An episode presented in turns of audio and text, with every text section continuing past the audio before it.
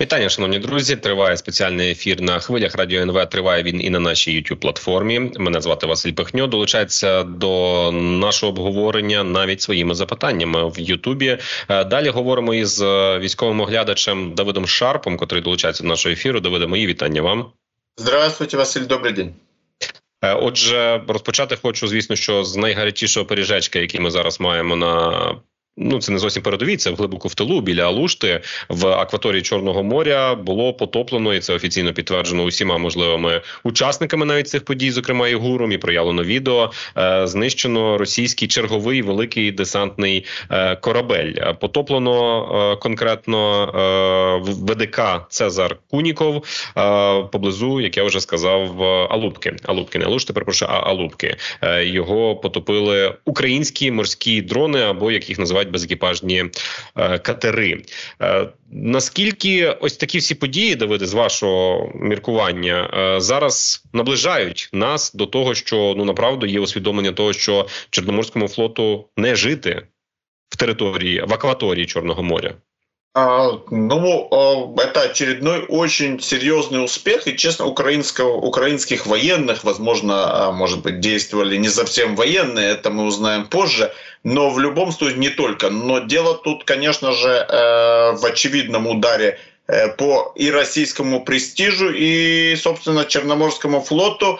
Я не устаю удивляться э, тому, насколько российское командование, командование Черноморского флота – не учится на собственных ошибках и раз за разом э, подставляет свои корабли, причем не в какой-то обстановке, которая вот прямо обязывает, бывает и такое на войне, э, причем довольно ценные корабли под удары э, тем, по сути, теми же способами, которые уже были проверены. То есть вот здесь ведь не что-то новое украинцы впервые показали. Может быть, тактика несколько новая, но недавно был потоплен э, ракетный катер «Ивановец» э, подобным способом. В общем, э, на ошибках не учатся, и в отличие от э, сухопутных боевых действий на тактическом уровне, когда результатом ошибки может стать гибель нескольких бойцов или э, техники небольшого количества. Здесь цена ошибки очень велика, причем и медийная тоже. Большой корабль десантный это 4000, 4080 тонн водоизмещения,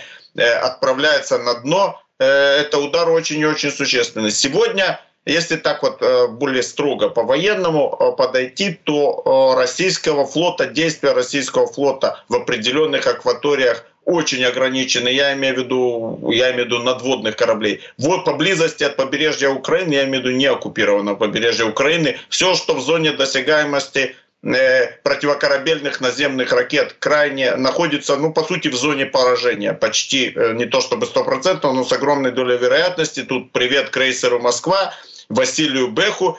Эта зона фактически для российских кораблей надводных малодоступна, а вот в остальных местах, будь то в портах Крыма, и у побережья, и в открытом море э, все больше опасностей российский э, флот сталкивается, несет огромные потери, и, безусловно, со временем ситуация для него ухудшается. То есть полное уничтожение флота. Ну, во-первых, мы можем, очевидно, действия российского флота, во многих случаях они, очевидно, неправильны. Вот таких, такие ситуации, когда повторяются эффективные удары дистанционно управляемых катеров и топят корабли или тяжело их повреждают, сказать, что это вот так вот неминуемо и должно быть при правильном подходе, это, видимо, не так. Однако в их случае это происходит. Э, флот э, вынужден обороняться российский, безусловно, вынужден, несмотря на ошибки, действовать менее активно, прятаться в своих портах, уходить в более далекие от украинских берегов порты. Все это влияет на его боеспособность, все это заставляет его а, заниматься не тем, чем, казалось бы, э, необходимо с приоритетной точки зрения. Наконец, потери кораблей — это просто тяжелейшие материальные потери. А во многих случаях и потери в личном составе, если он находится на корабле и не уходит. Так что украинцы очень сильно прогрессируют во всем, что касается борьбы с Черноморским флотом. Это помогает функционированию так называемого зернового коридора. Это создает теории угрозу для и российских транспортных логистических цепочек по Черному морю, если Россия, например, перейдет некие красные черты, я не исключаю, что э, в этом случае действует некий эффект устрашения, что он где-то на кулуарном уровне либо озвучен, либо о нем намекали. Но еще важно отметить, что украинцы э, потенциально могут усилить свои антикорабельные возможности против Черноморского флота. Тут два аспекта. Ну, во-первых, появление в 16 Э, если эти самолеты будут э, оснащены средствами либо э, тематически противокорабельными, либо такими, которыми можно поражать корабли с большой дистанции высокоточно, у Черноморского флота появится очень серьезный враг в открытом море. Ну и есть еще такой аспект, об использовании которого я почти не слышал или даже вообще не слышал против кораблей, а тут тоже есть потенциал. Это беспилотные летательные аппараты, которые можно бить по кораблям. еще как, кстати, Иран это успешно делает. Э, и Иран, и иранские прокси, и в Красном море, и в районе Персидского залива. Но здесь есть один определенный вызов. Э, эти ударники, беспилотники воздушные должны быть тоже либо дистанционно управляемыми, я имею в виду не наносящие удары, а камикадзе – либо должны быть, иметь более умные боеголовки, чем те, которые способны поражать стационарные цели. Но это отнюдь не фантастика, это достижимо. И я не удивлюсь, если на каком-то этапе мы увидим и такого рода возможности. Опять-таки, иранские «Шахид-136» более продвинутого варианта, чем те, которыми наносят удары по городам Украины, как раз используются против кораблей то есть попадают по движущимся целям. У них есть вот эта вариация, которая позволяет бить по движущимся целям, и это тоже потенциальный инструмент против Черноморского флота, который, вероятно, мы увидим. Е, ну і до речі, Україна щось схоже на свої шахеди, скажімо так. Ми зараз бачимо їхній розвиток е, і збільшення кількості обстрілів е, або атак Росії в тилу безпосередньо самої Росії не окупованих територіях, а російської території. Підозрюємо, що це саме українські розробки. Хоча це, звісно, не зовсім правильно називати шахедами українськими. Якась своя далекобійна зброя. Я нагадую, що ми спілкуємося із Давидом Шарпом, військовим оглядачем, на Ютуб канал якого я рекомендую вам друзі підписатися, коли хочете хочете чути аналітику Давида, так само от просто пропишіть в пошуку Давид Шарп. Так знайдете його і можете е, підписуватись на його Ютуб канал. Ми ж продовжимо. Е, власне, з моря і з повітря спустимося на сушу, тому що на суші у нас відбуваються дуже складні. Надзвичайно складні бої зараз на східному е, фронті.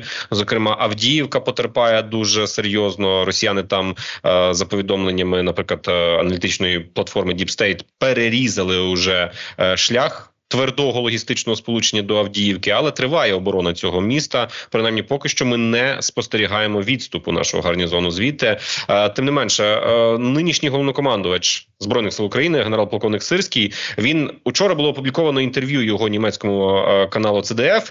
Щоправда, давав він це інтерв'ю ще не в статусі головнокомандувача, а тоді ще командувач сухопутних військ і очільника ОСУВ Хортиця.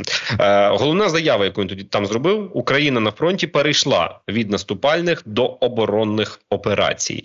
Е, що це означає, от перекладаючи на зрозумілу мову? Тобто, тепер ніяких наступів від України, навіть контрнаступів чи якихось контрдій, очікувати не варто буде суто виснаження противника, перебуваючи в обороні. Чи як Давиде? Это не совсем так, то есть хотя в заметной степени так. Э, Подразумевая, во-первых, э, если ситуация меняется, я имею в виду с точки зрения э, ресурсов, а это поставки Запада и готовности подразделений и частей соединений решать амбициозные наступательные задачи, если ситуация поменяется в некой обозримой среднесрочной долгосрочной перспективе, то подходы поменяют. Однако реальность диктует свои условия. Э, и мы это видим все последние месяцы. Надо правде в глаза смотреть. Украинское наступление закончилось неудачей, я имею в виду летнее наступление. Не были выполнены задачи минимум, которые были поставлены. Э, и в этих условиях, когда ресурсов, ресурсы этой возможности подразделений, то есть их компетенция и главное, э, не главное, но очень и очень важное, в общем-то главное, это боеприпасы, боекомплект, техника, не хватает для решения задач э, по преодолению насыщенной обороны противника, необходимо действовать по обстоятельствам. И по обстоятельствам это оборона эффективная оборона с опорой на инженерные сооружения в идеале, тем более если противник атакует бесхитростно. Это, кстати, происходит не всегда, но во многих случаях. Это позволяет эффективно обороняться и одновременно носить противнику тяжелые потери. Что мы видели, например, во время первых штурмов Авдеевки, очень и очень красноречиво с видеоподтверждением. Так что генерал Сырский еще в другой ипостаси, но по сути констатировал факт, о котором известно. Что же касается небольших, даже когда общая концепция говорит об обороне, о том, что большое наступление наподобие летнего сейчас не готовится, может быть, его держат в уме когда-нибудь на потом, и тут условием минимум является пакет от Соединенных Штатов. Если будет утвержден в Конгрессе и когда, то можно будет о чем-то говорить, а пока об этом вообще говорить рано. Так вот, локальные контратаки по улучшению э, позиций на местах или использованию каких-то шансов более чем возможно. Однако это подразумевает то, что было сказано, э, отсутствие крупных масштабных операций наступательных с далеко идущими целями это действия по обстоятельствам и диктуются реальностью. Ну, чесно кажучи, е, в цій реальності справді дуже велика залежність від сполучених штатів і від їхніх рішень, і від е, боєприпасів. Як ви сказали, це найважливіше в якійсь мірі. Будуть боєприпаси, буде залізо, буде чим воювати проти великих е, російських штурмів. В цьому контексті це вже політична складова. Тут ми розбиратися зараз так глибоко туди не будемо занурюватися, так би мовити. Але от з вами хотів би обговорити Давиде публікацію, яка вийшла на шановних шановному інституції Королівському об'єднаному інституті оборони досліджень Русі е, двох аналітиків Джека Вотлінга і Ніка Рейнольдса, які пишуть, що Росія за їхніми от спостереженнями Росія розраховує, що може здобути перемогу в Україні до 26-го року. Е, посилаються вони такі на, на, на три основні. Бази, скажімо так, за якими Росія буде продовжувати реалізовувати або пробувати реалізувати свій план. Це перше продовження тиску по всій лінії фронту різними методами, навіть і піхотними м'ясними штурмами. Друге, це спробами зламати рішучість рішучість міжнародних партнерів України. Це ми теж спостерігаємо. Зрештою, рішучість Сполучених Штатів зараз надірвана дещо, а також подальші наступальні операції, які принесуть успіхи на полі бою. Ну тут очевидь потрібно говорити про російські резерви. Але це план Росії. Наскільки він на вашу думку, от ну є виконуваним з огляду на всі ті обставини. Зараз е, там з'являються і публікації про те, що у Росії ледь не ресурсів на три роки ось так затратно воювати. Ну три роки це десь плюс-мінус якраз і попадає в ці 20 до 26-го е, року. Чи вважаєте ви так само, що у Росії є достатньо ресурсів, щоб Три роки зараз воювати і реалізувати в 26-му році свій переможний план, як вони собі це бачать. А, ну, а какой на самом деле план а, реальный мы можем... Понятно, что уважаемые обозреватели опираются на некую базисную логику, пытаются рассуждать за Путина, за Кремль. Это правильный подход. И все это делается на фоне э, того, что война приняла относительно затяжной характер, то есть позиционный, без того, чтобы э, Россия или Украина могли э, добиться какого-то быстрого прогресса в данный текущий момент. Ну а раз так, Россия, раз Россия э, отказывается уступать и продолжает войну, можно исходить из того, что она рассчитывает взять Украину на измор. То есть, может быть, а измор, он и психологический, он и экономический, он и военный.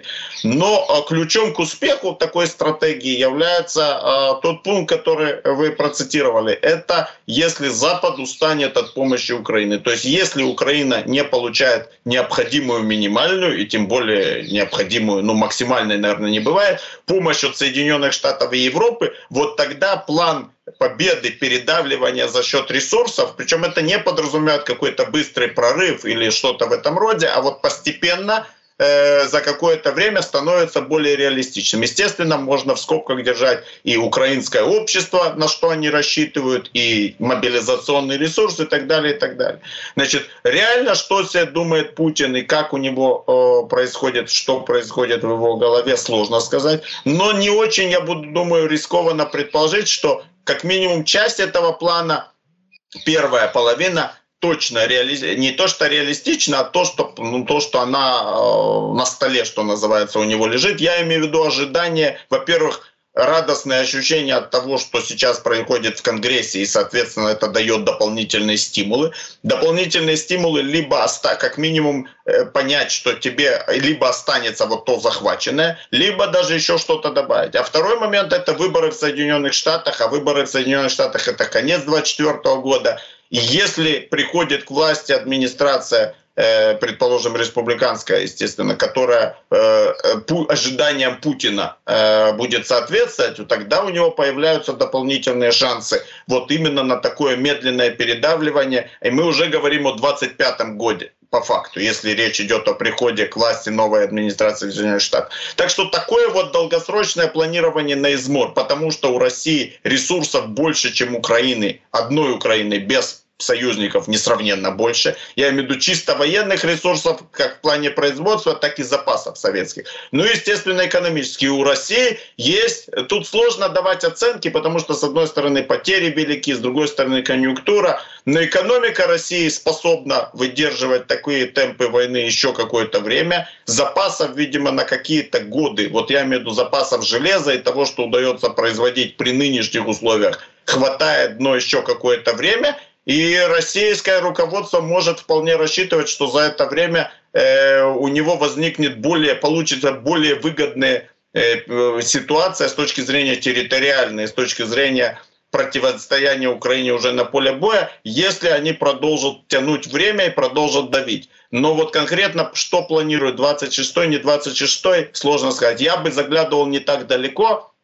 до выборов в США, а дальше переосмысление ситуации всеми сторонами, что происходит и как, и что думать. Нагадую, Давид Шарп, військовий глядач з нами на зв'язку. А на сам кінець, маючи ще 4 хвилини до завершення нашої бесіди, Давиде, от хотів таке запитання поставити власне про канцлера Шольца німецького, який закликає зараз європейських виробників оборонного сектору переходити від мануфактурного до фабричного виробництва. Це одна така заява і намагання Німеччини якось все ж таки мобілізувати дії Європейського союзу. Вчора ще була новина про те, що норвезько-фінський виробник боєприпасів НАММО запустив виробництво у 5 змін. 5 змін за 24 на 7 вони працюють. Тобто, чи можемо в такому от сценарії, коли штати виключимо їх з цього рівняння, покладатися на європейську оборонку, яка Ну, якщо не прокинулися, то принаймні частково деякі принаймні компанії розуміють ці загрози та ризики. Частично, во-первых, нет, нет в таком случае гипотетическом сценарии я все же думаю, что американцы э, сделают то, что нужно. Э, не останется другого выхода, как полагаться на европейские страны. И здесь, конечно, есть серьезная проблема сегодня, что просто нарастить производство по мановению волшебной палочки нельзя, даже если есть деньги. Это не так просто. Это много компетенций и своя специфика. Будь то компоненты, будь то, э, будь то профессионалы, которые должны, собственно, это, этим и производством и руководить, и, и главное делать кое-что руками, и не только руками. Э, выхода не будет. Есть наращивается производство в Европе, в том числе и снарядов. Но тут, как всегда, раскручивались медленно. Очень многие страны, кроме, может быть, самых восточноевропейских, не считают, что это э, подходят из принципа «это наша война». Это ключевой момент. Да, союзник, да, нужно помогать, но война, мол, не особенно наша, и поэтому особенно не чешутся. Но вот когда сейчас стала проблема с Соединенными Штатами, потихоньку многие в Европе осознают, что если не мы, то кто поможет Украине. В общем, прогресс есть, но он э, не такой, какой хотелось бы. Причем под понятием «хотелось бы» я же не имею в виду э, нечто недостижимое, э, но, в общем, двигаются, и надо смотреть на каждую страну в отдельности. Кстати, финнов вы привели в пример. Это чуть ли не единственная страна в Европе, которая сохранила и не только существенные запасы вооружения и боеприпасов, но и резервы производства, при том, что маленькая страна, можно сказать, одна из немногих, если не единственная страна, которая понимала, что война теоретически может быть, и порох нужно держать сухим. И, кстати, финны, особенно если мы сравниваем с их размерами, серьезно помогают Украине очень, Правда, это та самая страна, которая за редким исключением не афиширует перечень с того, чем да. она помогает, поэтому мы об этом почти не слышим. Но финны, насколько я знаю, здесь э, на высоте, и у них еще есть определенный потенциал делать это и дальше. Ну на тому поставимо ми крапку в нашу в нашій розмові. Я просто ще, от е, від себе невеличке додам е, уточнення. От дуже цікаву статтю сьогодні. Мені вдалося з нею ознайомитися британського історика Ніла Фергюсона. Він написав для Bloomberg і е, в цій статті йдеться про те, що все ж таки ось такі рожево-мармеладні певні мрії, врештою, і нас, українців, в тому числі, і західноєвропейців, і американців, потрібно потрібно задуматися над ними, замислитися. Фергюсон про це пише, що от американці американці наприклад створилося хибне уявлення про те, що вони не переможні. А насправді, якщо так подивитися, то були війни, де вони програвали. Просто вони не відчували себе частиною цього програшу. Це і В'єтнамська 75-го е, розхльобувалися за це. То в'єтнамці е, це і афганська вивід військ 21-го року. Афган, афганці відчули цей цей весь тягар, що таке війна програна, але американці цього не відчули, і це на жаль, ми спостерігаємо, що для них цікавіше зараз супербоул і інші там аспекти, аніж реальні небезпеки подумати над тим, що може бути поразка. От як закликає Ніл Фергюсон, треба навчитися уявляти поразку. Це може бути дуже хорошою е, вправою, яка. Частково може підривати моральний дух, але загалом це може зосередити розум на пекучому імперативі не програти. Ось така така цікава філософська, навіть якійсь мірі е, думка. На цьому я завершую. і Подякую вам, Давиде, що ви долучилися до нашого ефіру. Це був військовий оглядач Давид е, Шарп. Мене звати Василь Пихньо. Залишайтеся друзі з нами. На все добре і до нових зустрічей.